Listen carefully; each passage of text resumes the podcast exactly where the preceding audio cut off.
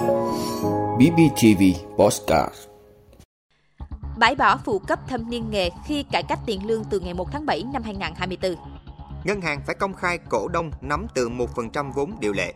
Các doanh nghiệp xuất khẩu gạo thận trọng chọn đơn hàng trong năm 2024.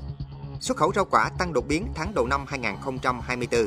Không để xảy ra khan hiếm, thiếu thuốc dịp Tết. Vaccine COVID-19 cứu sống 1,4 triệu người ở châu Âu. Đó là những thông tin sẽ có trong 5 phút sáng nay ngày 24 tháng 1 của podcast BBTV. Mời quý vị cùng theo dõi. Bãi bỏ phụ cấp thâm niên nghề khi cải cách tiền lương từ ngày 1 tháng 7 năm 2024.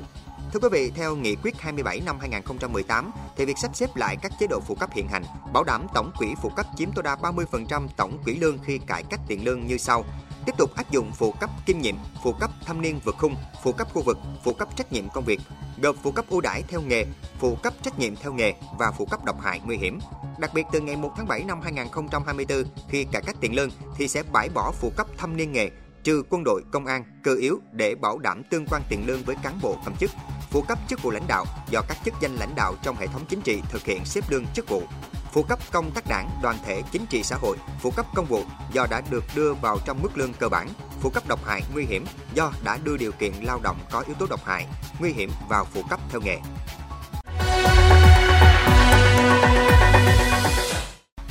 Ngân hàng phải công khai cổ đông nắm từ 1% vốn điều lệ.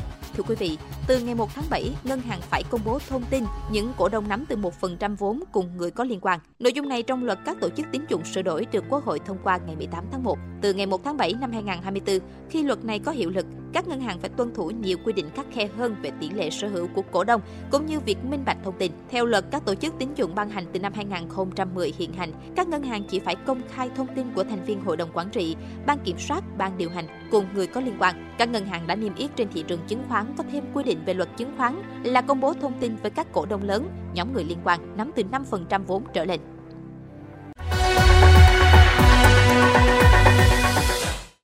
Doanh nghiệp xuất khẩu gạo thận trọng chọn đơn hàng trong năm 2024.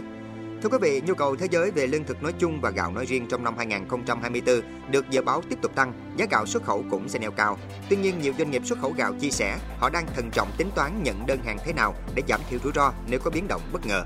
Theo ghi nhận, sự dè dặt của doanh nghiệp xuất khẩu gạo xuất phát từ sự kiện của năm 2023 khi giá cả biến động lớn đã khiến chuỗi cung ứng gạo bị đứt gãy, các doanh nghiệp không thể nào dự trù được dẫn đến thua lỗ.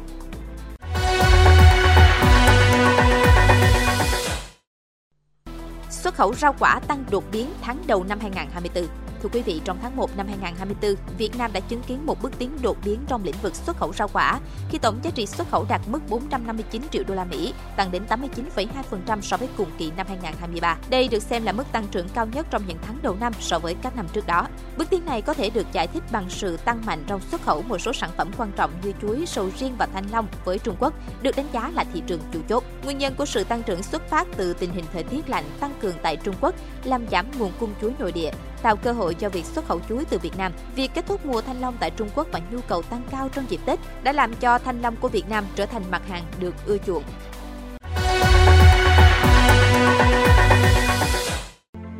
Không để xảy ra khan hiếm thiếu thuốc dịp Tết, Thưa quý vị, Bộ Y tế vừa ban hành chỉ thị yêu cầu tăng cường công tác y tế nhằm đảm bảo đón Tết Nguyên đán Giáp Thìn 2024. Bộ Y tế yêu cầu thủ trưởng các đơn vị trực thuộc Bộ, giám đốc Sở Y tế các tỉnh thành phố, các đơn vị y tế ngành xây dựng và triển khai kế hoạch tăng cường công tác y tế, phân công trực 24 trên 24 giờ đối với lãnh đạo và nhân viên của đơn vị theo quy định. Tuyệt đối không chủ quan lơ là, mất cảnh giác trước dịch bệnh, tổ chức lực lượng phương tiện ứng trực theo dõi giám sát diễn biến dịch và xử lý kịp thời các tình huống phát sinh đồng thời có kế hoạch bảo đảm cung ứng đủ thuốc, triển khai kế hoạch dự trữ đầy đủ, không để xảy ra tình trạng khan hiếm, thiếu thuốc phục vụ công tác khám chữa bệnh, bố trí cơ số giường bệnh, phương tiện, sẵn sàng đáp ứng phục vụ công tác điều trị cấp cứu, nhất là cấp cứu tai nạn giao thông, cháy nổ, thương tích, ngộ độc thực phẩm và điều trị người bệnh mắc các bệnh truyền nhiễm trong dịp Tết.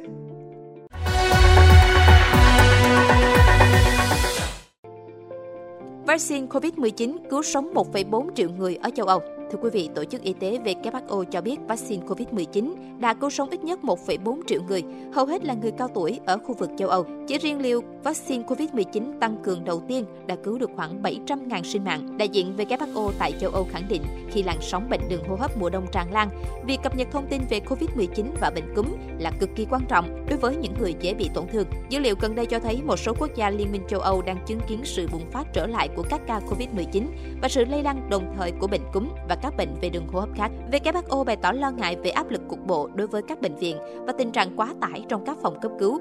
Số bệnh nhân mắc Covid-19 đang tăng trở lại ở một số nước châu Âu. Chính phủ Tây Ban Nha mới đây đã yêu cầu người dân đeo khẩu trang để đối phó với tình hình. Trung tâm Kiểm soát và Phòng ngừa Dịch bệnh châu Âu khuyến nghị người dân ở nhà nếu có triệu chứng cúm hoặc Covid-19 tuân thủ các hướng dẫn quốc gia về tiêm chủng dành cho các nhóm dễ tổn thương.